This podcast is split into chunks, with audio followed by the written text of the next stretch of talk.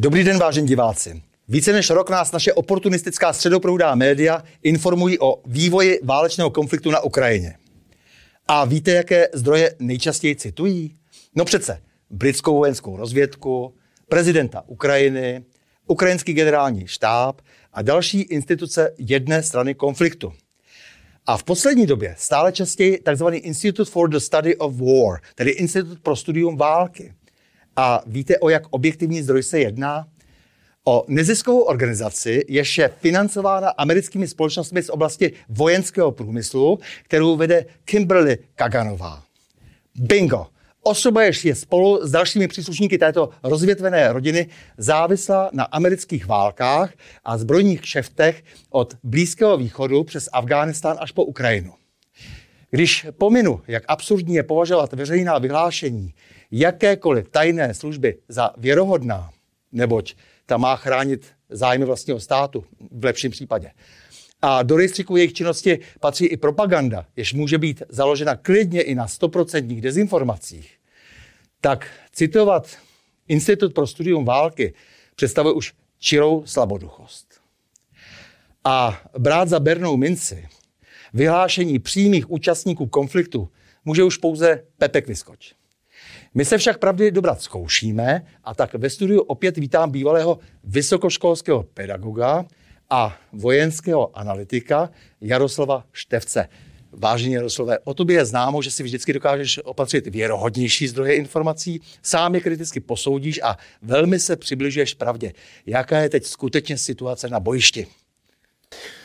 Uh, situace na bojišti je vyčkávací a opotřebovávací. To se všeobecně ví. A je tam jeden zásadní obrovský problém na ukrajinské straně, protože ta už zcela zřetelně ztrácí dech.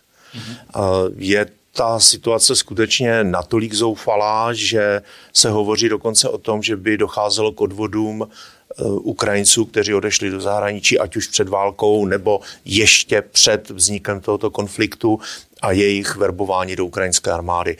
A to je skutečně obrovský problém, především personální na straně Ukrajiny. No i naše média publikovala, že nějaký velitel uh, složil svou funkci nebo byl odvolán uh, po té, co prohlásil, že měl 100 uh, nových vojáků, kteří zahodili flinty a nechtěli vůbec bojovat.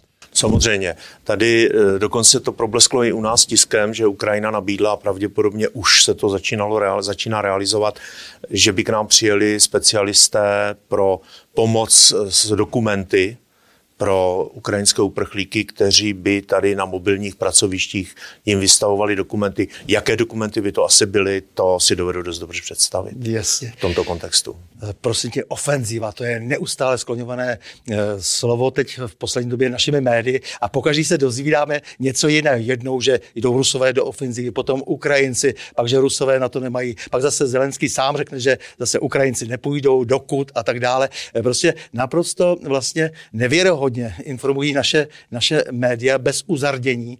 Každý den pomalu jinou informaci nám předkládají a ani se neumluví za to, že předtím říkali něco úplně jiného. Takže jak je to s těmi ofenzivami? Tak ofenziva v tom pojetí, které si pamatujeme z druhé světové války, kdy eh, prostě milion mužů vlevo, milion mužů právo a oba tanky prostředkem, to už dneska nefunguje. A jak se zdá, tak eh, to selhalo do značné míry i v případě té takzvané první ofenzivy ukrajinské, kdy se jim podařilo skutečně ta, eh, tu ruskou armádu vytlačit z, z území. Ale jak se zdá, současná situace na tom válčišti to absolutně neumožňuje.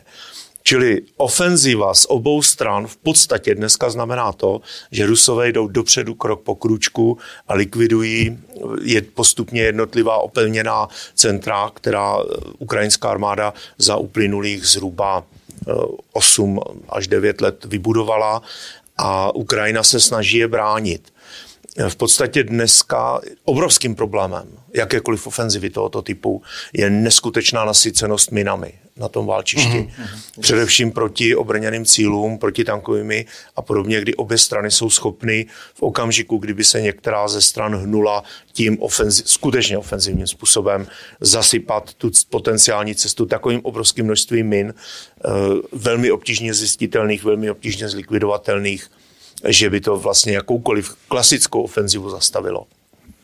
Čili dneska to je skutečně o relativně pomalém pronikání menších jednotek a o postupné likvidaci potenciální schopnosti protivníka tomu odolávat. Bachmut, to je slovo, které se stalo vlastně prestižním pro jednu i druhou stranu, to znamená, jedni chtějí zvítězit, druzí tvrdí, že budou eh, se bránit do posledního eh, Ukrajince vlastně. Jak je to ve skutečnosti? Jak jsou ty síly tam, jak dnes rozestavěny? Je to staré město, upozorňuji, které bylo kdysi postaveno, eh, nebo jeho začátky se datují do doby vlády cara Ivana IV. Hrozného, který vlastně to, to, tuhle tu kótu tady měl proto, aby se bránil nájezdům krymských Tatarů. Jen tak upozorní na to, když tady si všichni pletou ty pojmy, dojmy, co, kde, kdo, kdy, kde byl. Ono znát historie je někdy skutečně dobré a on Ivan Hrozný velmi dobře věděl, proč to postavil právě tady.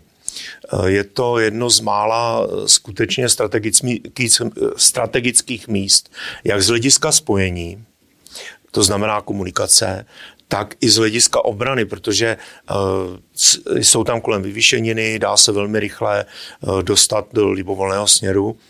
A pro Ukrajinu, pro prezidenta Zelenské osobně, podle mého názoru, se to stalo symbolem boje, kterým on dokládá schopnost Ukrajiny vzdorovat vůči západním spojencům, to znamená vůči Spojeným státům a vůči Evropě. A konec konců ono vlastně to, že Ukrajinci zdorují u Bachmutu, eh, používají jak američtí politici, když argumentují vůči svým voličům eh, těmi neuvěřitelnými miliardami dolarů, které uvolňují, tak s tím argumentují i lidé z Evropské unie, kteří říkají to tež, podívejte, ty Ukrajinci se brání a Zelenskému je v celku jasné, že v okamžiku, kdy padne Bachmut, tak jeho osud bude skutečně na vážkách. Eh, kam si myslíš, že až daleko zajde třeba Rusko eh, v tom postupu, protože je tady nějaká levobřežní Ukrajina, ale jsou tady také nějaké historické celky, to znamená Novorosie nebo Malorusko a tak dále. Eh, co si myslíš, že je tou ambicí? Já si já se osobně domnívám, že tou ambicí, tu ambici perfektně vyjádřili Číňané tím svým mírovým plánem.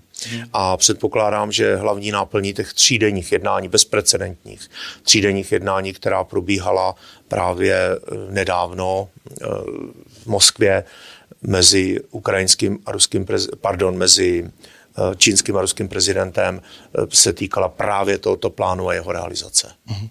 Milí Jaroslave, já ti moc děkuji za rozhovor a s vámi, vážení diváci, se těším na další setkání u cyklu O čem se mlčí.